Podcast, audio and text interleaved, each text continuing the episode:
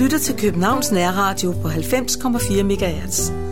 Vi sender nu et program i serien Guds ord er levende. I studiet er Christian Bandak.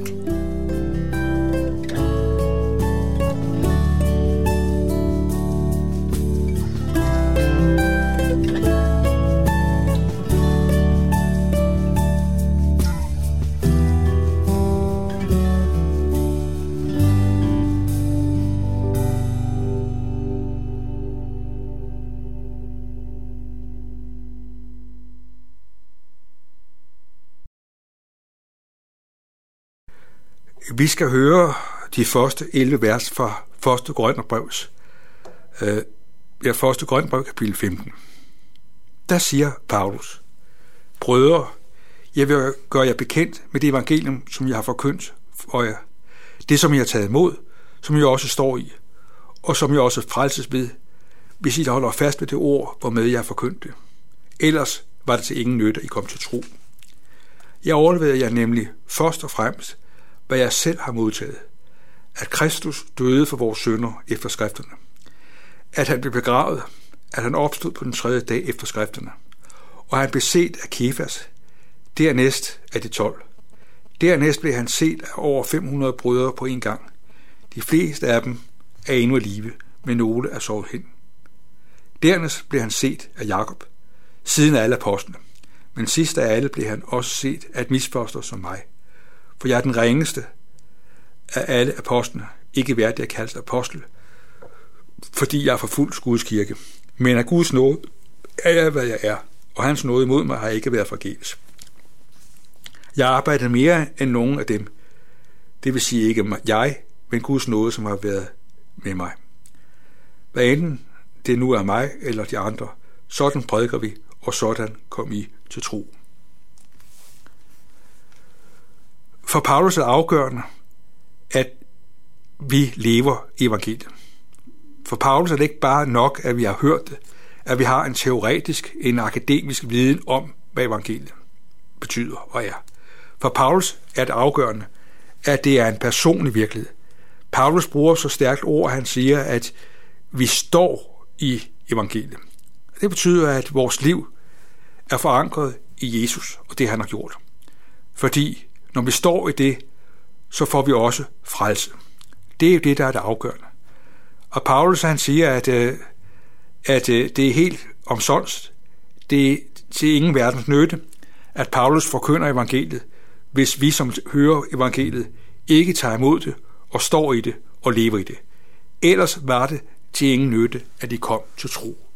At Paulus har altså en ambition om, at evangeliet må sætte spor. Paulus har et ønske om, at det, han siger, må få lov til at føre til personligt liv og tro med Jesus. Og så nævner Paulus, hvad det er, han forkyndte. For det første gør han gældende, at substansen ikke er noget, mennesker har fundet på, noget mennesker har ønsket eller opdigtet. Han siger, at han først og fremmest selv forkynder det, øh, som han har hørt efter skrifterne – det vil altså sige, at for Paulus er det afgørende, at budskabet om, at Kristus døde for vores sønder, at han blev begravet, at han opstod på den tredje dag, det er noget, som er bevidnet ud fra det gamle testamente. Det er det afgørende. At evangeliet er ikke noget, som er opgået med noget menneskers, menneskers hjerte, men det, som Gud har beredt os, fordi han er troværdig. For Paulus er det afgørende at fastholde, at evangeliet er en forlængelse, en videreførelse af det, som står i det gamle testamente. Og så hører vi, at øh, Paulus går gældende, at mere end 500 mennesker har mødt Jesus efter hans opstandelse. Det kan godt være, at der er nogen, der er døde, men der er alligevel en stor gruppe, som man kan bevidne på Paulus samtid, som har været face to face med Jesus. Og øh, så kommer Paulus til sig selv og han siger, at han er et misfoster. Han er den ringeste af apostlen. Ikke værdig til at kalde sig apostel. Det hænger sammen med, at Paulus han har en smerte. Den smerte, at Paulus på et tidspunkt ikke forstod evangeliet, og ikke nok med det. Paulus lå vandret i luften efter at anholde de kristne, for han synes, de var fuldstændig tåbelige og det de gjorde, det nærmest var en vandære af Gud. Men han fik lov til at møde evangeliet. Og Paulus, han øh, er meget frimodig, og han siger, at Guds nåde imod ham ikke har været forgæves. Ikke har været forgæves. Og det fortæller altså noget om, at evangeliet har en iboende kraft og styrke. At det er i stand til at skabe en ny virkelighed. At det er i stand til at skabe et liv, selv i det menneske, der har, har mindst forudsætninger.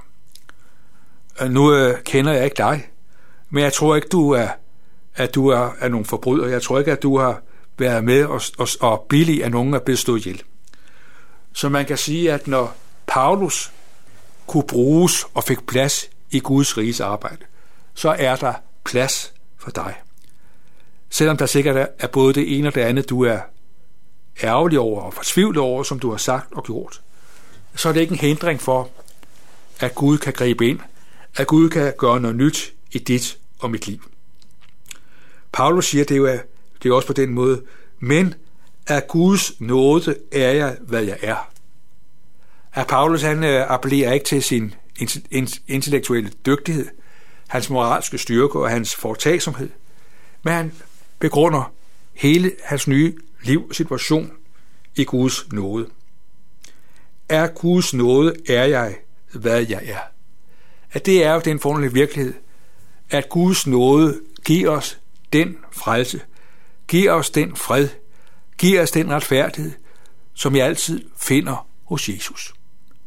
Den får vi lov til at leve i og være en delagtig i.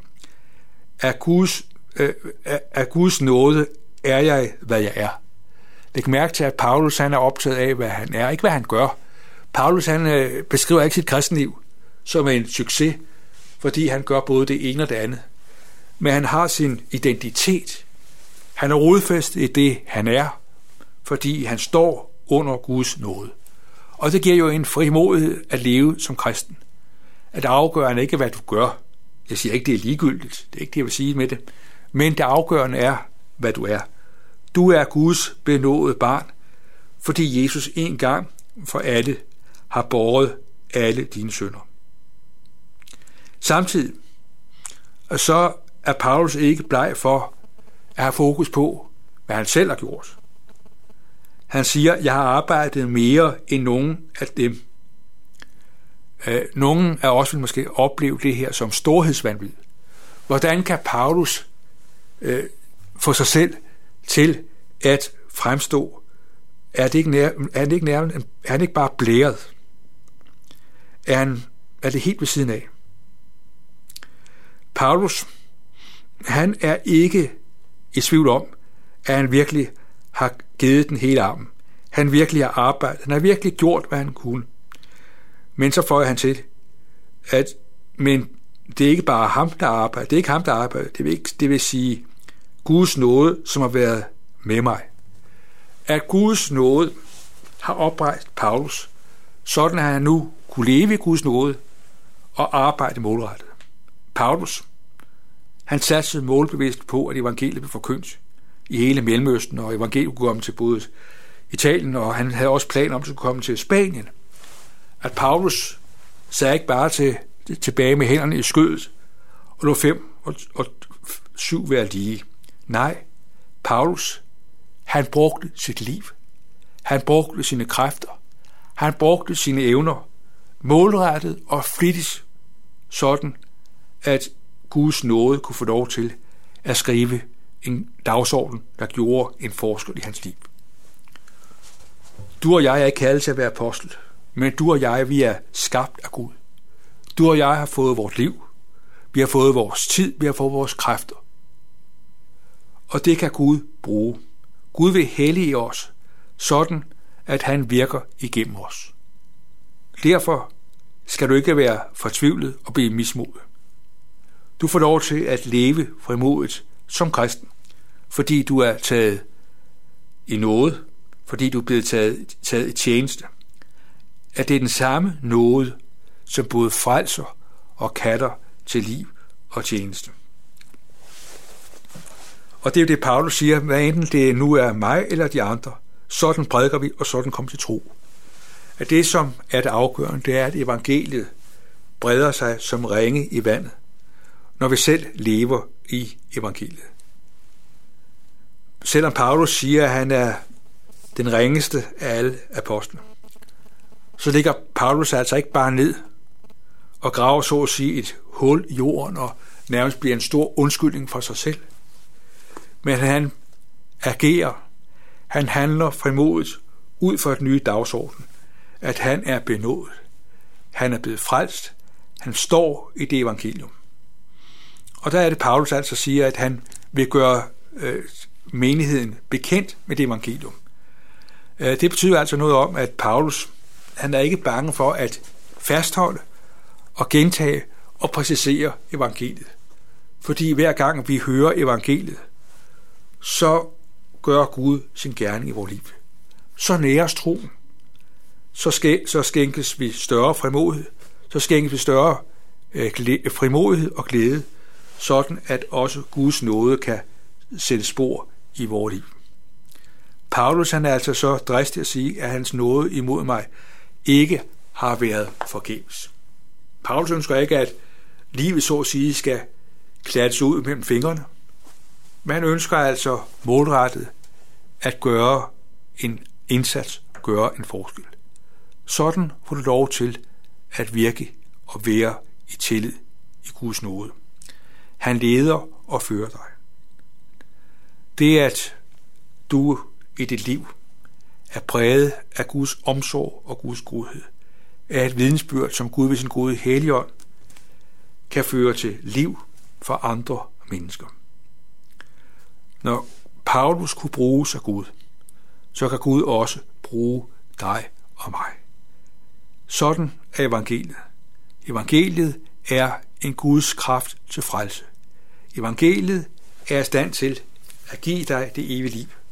Og evangeliet er i stand til at rejse dig på fode, så når du kan leve som Guds barn og Guds vidne i denne verden. Det er den nye virkelighed, som Paulus skitserer.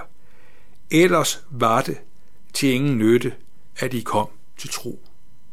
At Paulus er altså fixeret på at optaget af, at troen må få følger. Det er derfor, Paulus har forkyndt evangeliet, fordi han ved, at Gud virker med ved sin ånd, også i dit og mit skrøbelige liv. Amen. Lad os bede. Himmelske Far, vi takker dig for din nåde og din barmhjertighed. Tak fordi du oprejser os ved din nåde. Tak fordi vi får lov til at høre dig til. Vi beder om, at det budskab, vi i dag har lyttet til, må få lov til at blive sit liv for os. Og så ser du, at vi sikkert også hver at se har en blakket fortid. Måske har vi ikke været, været som Paulus, der har bifaldet andre er blevet slået ihjel. Men vi har nok på den ene eller den anden måde fornægtet dig og vendt dig ryggen. Tak fordi du oprejser, du tilgiver og du gør dit liv. Vi beder om, at du vil sige os og de mennesker og den dag, som du har givet os. Amen.